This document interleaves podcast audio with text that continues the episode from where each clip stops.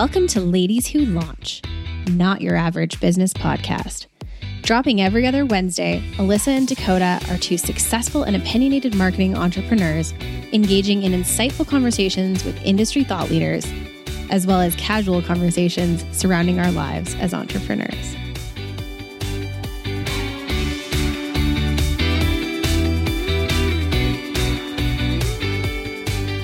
Hi, everybody, and welcome to another episode of Ladies Who Launch. Coming at you from a very sunny fall day in Calgary is Dakota doing a solo episode today as Alyssa is busy with some other things. So, last episode, Alyssa was solo with a fabulous new guest of ours. We'd love to hear your feedback on the season and our guests. So, please always feel free to throw us a DM on Instagram at Ladies Who Launch Pod.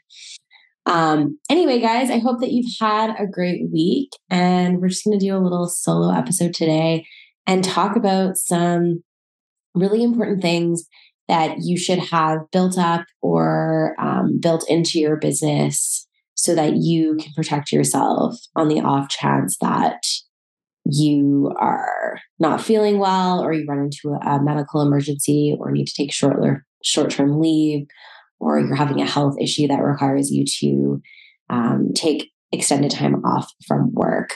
So when we start a business sometimes we don't always consider the fact that well, what if I get sick? What if I want to go off and, and have a child or and take some time off to to take some maternity leave? Or what if I experience an injury or get sick?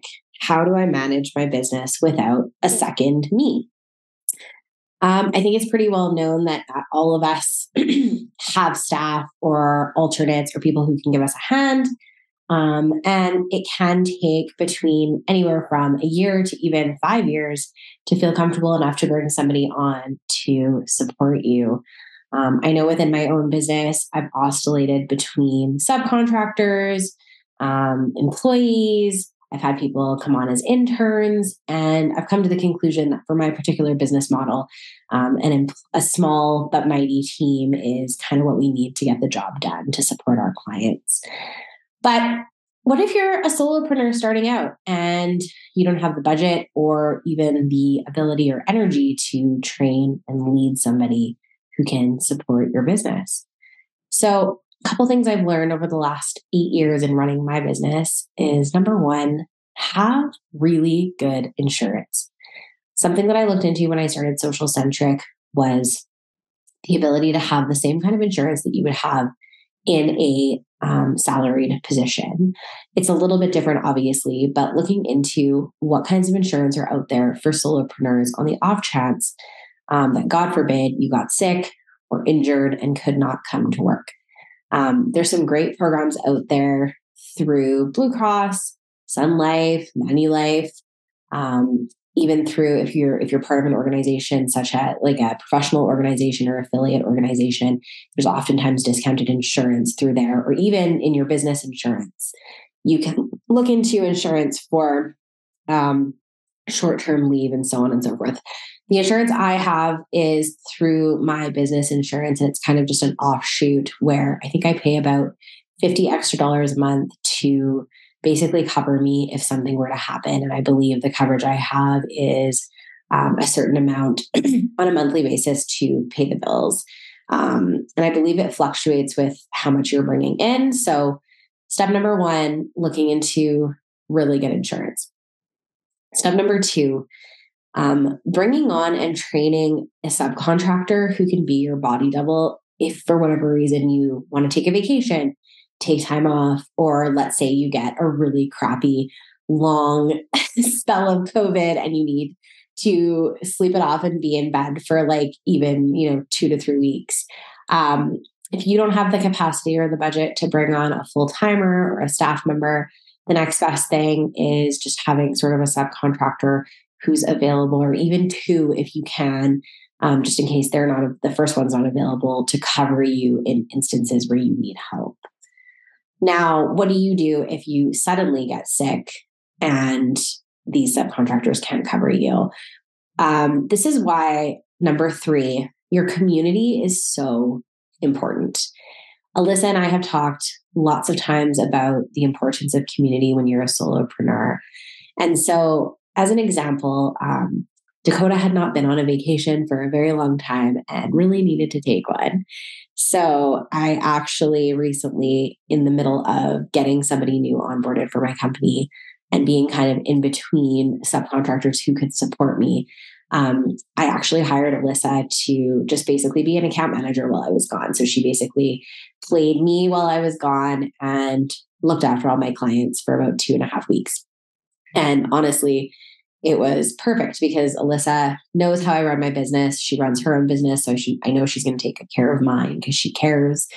Um, and she knows how I operate. And so she was able to take a nice little guide, a couple of introductions, and run with some meetings, um, take meeting minutes for me, and just do a couple of day to day things while I was gone. And uh, yeah, so having somebody in your community who can kind of pick up for you in an emergency situation and so on and so forth. And so if Alyssa ever needs me, I would do the same for her. And so that's a really good resource to have as well. And then finally, number four, um, making sure that you have as much stuff in your business automated as humanly possible. So, if you're a social media manager, making sure you're using a really well rounded third party posting app um, that can auto send out your posts, but also making sure you have somebody on the ground to monitor and engage, or being able to just do that um, regardless of your situation. But again, having a subcontractor who can back you, um, or a friend, or somebody that you trust to support you is is hugely important. And just making sure that they align with your business and they have the skill sets needed to look after your clients properly.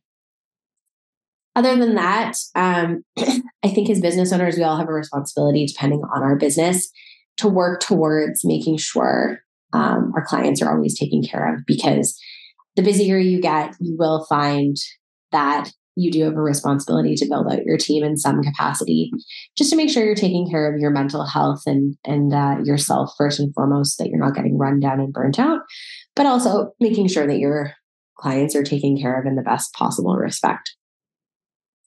Some of you might be wondering, well, how the heck do I forecast for this kind of thing? And that's where I got really stuck with my own business planning. It was like, that's a giant risk to take to, to bring on an employee. So my recommendation would be start with a subcontractor, test out kind of what your leadership skills are like, you know, have some trial and error, get some feedback from them, see what it's like to actually manage people in that respect. And then um, my biggest recommendations for bringing on an employee are threefold. Um, number one, save as much money as you can in the company, as well as if you can personally, just to um, deal with any surprise curveballs that might come your way, inflation, loss of a client, um, anything like that, life surprises, and just making sure you've got that cash in the bank to cover yourself and your employee should something go down making sure you have a business that's set up to nourish and take care of an employee, um, making sure you've got enough client work coming through the door so that if someone fell off, it wouldn't really be the biggest deal.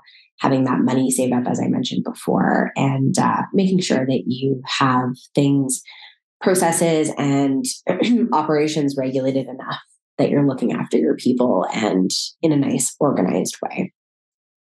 And ultimately, making sure that you've got systems and practices in place to help them grow within the company so that they'll want to stay with you and so that they'll be able to do the best possible job while feeling really um, taken care of. So I hope that mini episode was helpful for you guys. Just a quick and easy one today. Um, listen, I look forward to jumping back with you in the next couple weeks, and we'll see you next time on another episode of Ladies Who Launch. Thank you for listening to Ladies Who Launch. Join Dakota and Alyssa every second Wednesday for more conversations and interesting guests. Be sure to give us a five star rating and connect with us on Facebook and Instagram. If you send us a question, we may answer it on a future episode.